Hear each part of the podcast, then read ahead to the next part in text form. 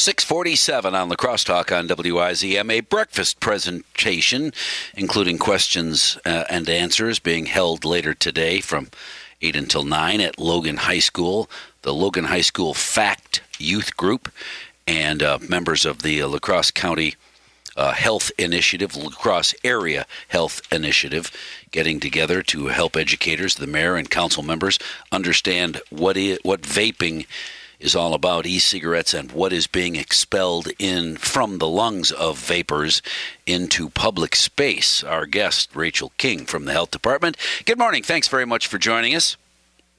Good morning. How are you? I, I am well. I know that uh, at the outset, lots of people thought that vaping would be a wonderful alternative to smoking cigarettes because uh, vapors, uh, you know, is uh, is healthy er that has uh, and then of course there's lots of deaths and hospitalization and lung transplants and I haven't heard a lot about that lately, so maybe the message got out quickly. Yeah. Vaping is not a healthy alternative to cigarettes, is it?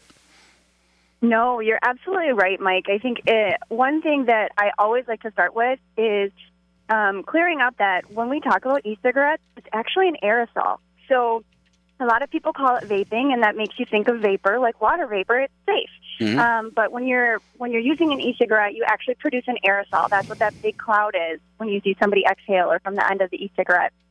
Um, and in that aerosol, you're actually inhaling harmful chemicals and toxins. So that's where all of that fine particulate matter um, collects all those chemicals and goes straight to your lungs or comes back out and is now in the environment or in a workplace like we're talking about today. What is it uh, about vaping that caused some to, I don't know, lose control of their ability to smoke a cigarette or two? Uh, uh in this case, they're vaping until they have lung disease, until they have to have lung transplants. They're in the hospital with with serious health issues over vaping. Yesterday you were smoking Marlboros. Today you're in the hospital needing a, a lung transplant. It must be much more dangerous. Well, and I think part of that comes down to when you're vaping or using an e-cigarette, you actually have these fine particles are actually smaller than the ones found in cigarettes. So it's actually easier for them to get deep into your lungs. Um, and so when you're talking about the two, um, between cigarettes and e-cigarettes, there's very similar similar chemicals in both. Um, when you look at the ingredients list, you're seeing some of the same things with nicotine and acetone and benzene and all of these dangerous chemicals that you're still inhaling. So even though you've switched now from a cigarette to an e-cigarette, you're still inhaling those same harmful chemicals, except it's just smaller and easier to get into the lungs. So I think that's where we saw a lot of that that dangerous um, stuff happening.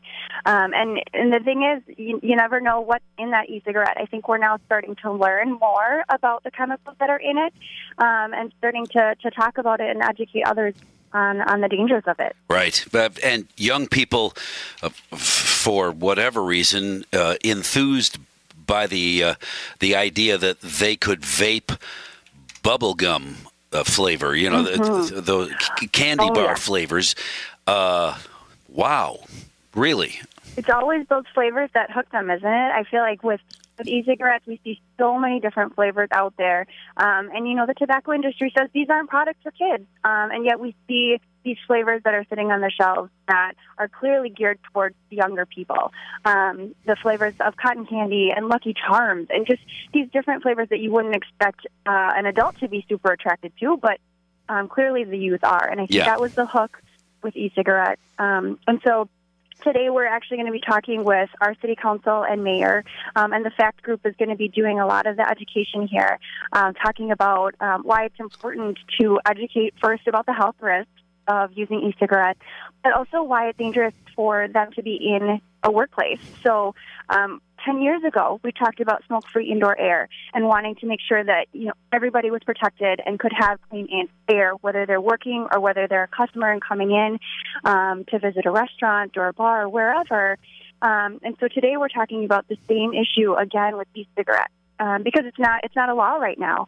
There are some places that have chosen to include this into their own policy, um, but I think one thing we're educating today about is why it's important now to include e-cigarettes in that same policy and have it be a law for all workplaces to have clean indoor air, whether it's a cigarette or an e-cigarette.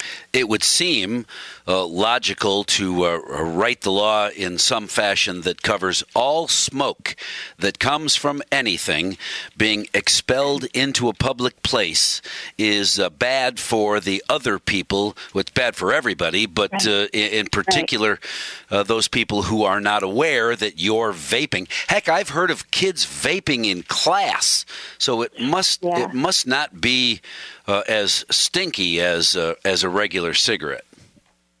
Well, no, and that's the thing. So um, when we talk about e-cigarettes, we don't talk about that that normal stink that you feel you smell from a regular cigarette. It's you're smelling bubblegum, you're smelling cotton candy, whatever that flavor is of the e-cigarette. It's very fruity, it's very sweet, um, and so you're right. You you may not recognize it as a tobacco product because of that smell, because of that difference. Yep the fog that's being inhaled by the vaper, uh, some of that is being expelled uh, into the air, and uh, the person sitting next to them, are they breathing in the same dangerous chemicals? Maybe just less of them because some stuck in the first guy's lungs? Yeah, yeah. No, you're absolutely right. Um, if you're sitting next to somebody, it's considered secondhand aerosol. So very similar to secondhand smoke.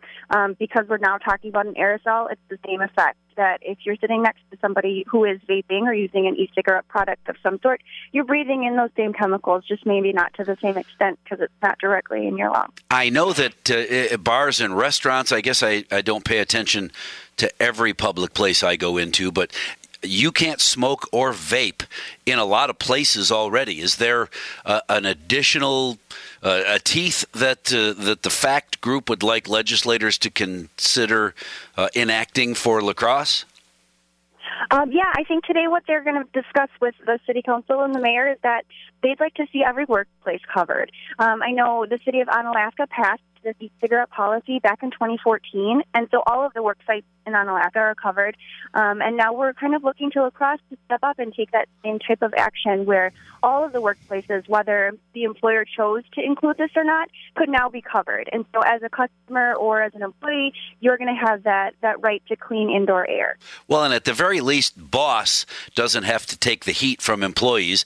Hey, you can't smoke uh, in our building. You can't smoke on our campus. I see people you know, far away from the build. You can't even smoke outside the door. You got to go far away to have your cigarette, and in this case, you'll have to go far away to vape as well if if uh, the fact group has success with local uh, city council.